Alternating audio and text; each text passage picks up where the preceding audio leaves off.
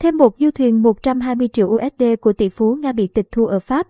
Sau Đức, nhà chức trách Pháp vừa thu giữ một siêu du thuyền của tỷ phú Nga có liên quan tới Tổng thống Nga Vladimir Putin. Du thuyền Amovero ảnh Getty Images.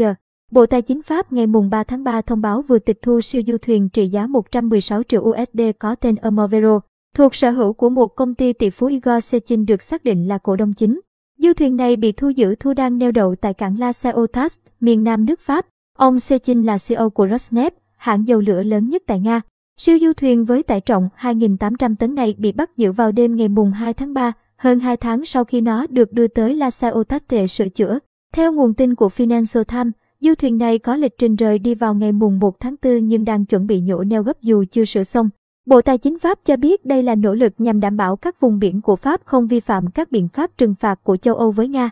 Bộ này cũng cho biết đang hợp tác với Bộ Tài chính Đức để tìm kiếm tài sản của các tỷ phú Nga thường được đăng ký qua các công ty bình phong. Ban đầu, nhà chức trách tiến hành thu giữ tài sản, nhưng sau đó sẽ phải xây dựng một khuôn khổ pháp lý để có thể tịch thu vĩnh viễn theo cơ chế trừng phạt.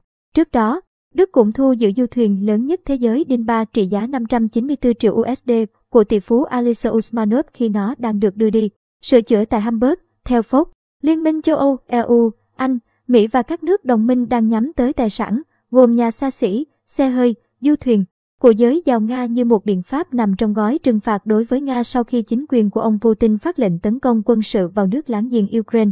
Khoảng 510 cá nhân và thực thể Nga hiện nằm trong danh sách trừng phạt của EU, theo Bộ Tài chính Pháp.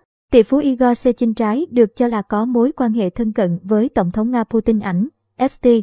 Ông Sechin và Usmanov là hai trong số đó. Ông Sechin được mô tả là một trong những cố vấn thân cận và được tin cậy nhất và là bạn của Tổng thống Nga Putin.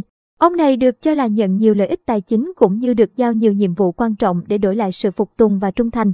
Tờ Financial tham dẫn mô tả của một quan chức EU.